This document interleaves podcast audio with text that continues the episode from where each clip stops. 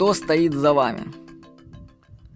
Сак Ньютон писал: «Я видел дальше других только потому, что стоял на плечах гигантов». За каждым успешным человеком стоят другие люди. Это его учителя. Они превосходят его интеллектуально, финансово, духовно и физически.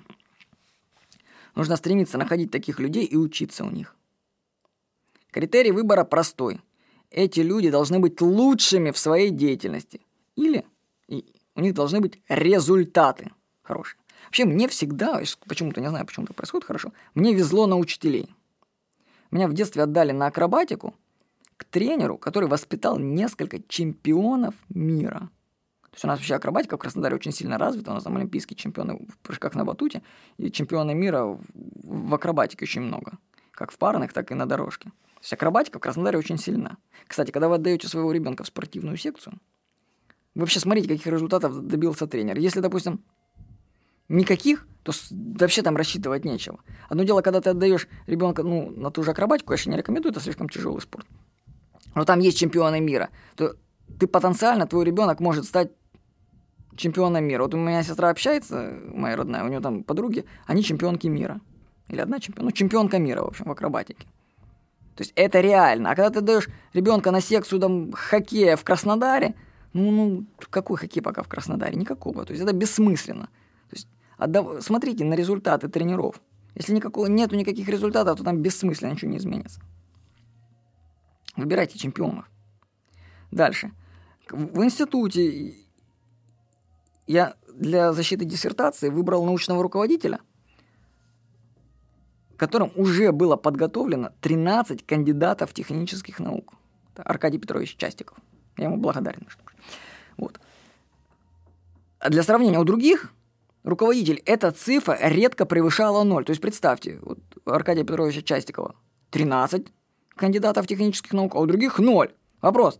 Ты поразмысли, студент, мозгами. Зачем идти к руководителю, у которого не было еще ни одного кандидата защищенного? Может, он что-то там не знает? А у того, у кого было 13, может быть, он уже что-то понимает-то на самом деле, да, в этом деле. Я защитился. Получил звание кандидата технических наук. Благодаря работе с отличным научным руководителем. Вот. То есть это вопрос, когда вы будете себя выбирать, допустим, научных руководителей, да? Посмотрите их результаты. Дальше. Мне опять же повезло. На кафедре защиты информации, где я учился и преподавал, проводились курсы по детектору лжи.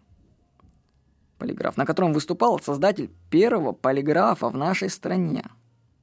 А также занятия вела женщина, которая раскрыла более 300 серьезных преступлений. Вообще, на мой взгляд, вообще просто мега люди. Это просто какие-то фантастичные люди. Представляете, вот вы не знаете, а преступления там раскрываются. Ой-ой-ой, как хорошо на самом-то деле.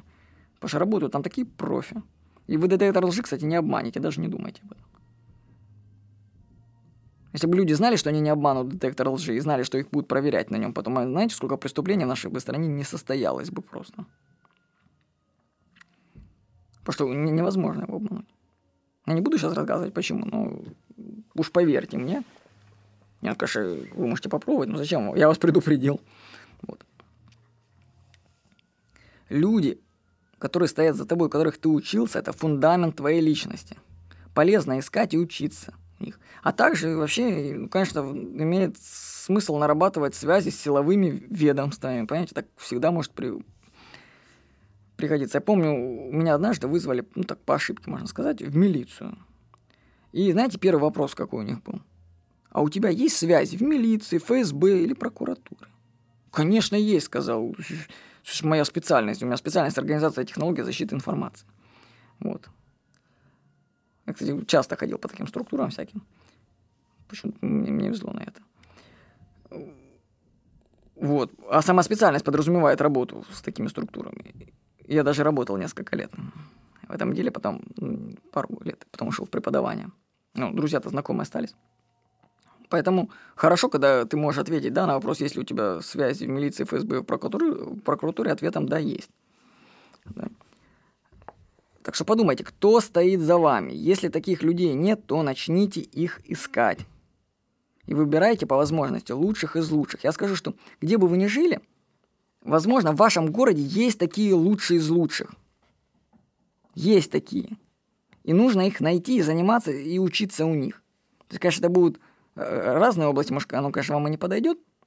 То есть, зачем вам, например, стать чемпионом мира по акробатике?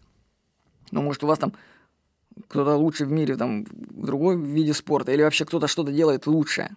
Вот именно у таких людей нужно учиться.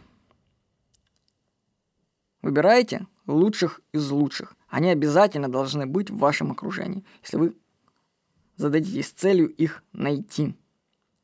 С вами был Владимир Никонов.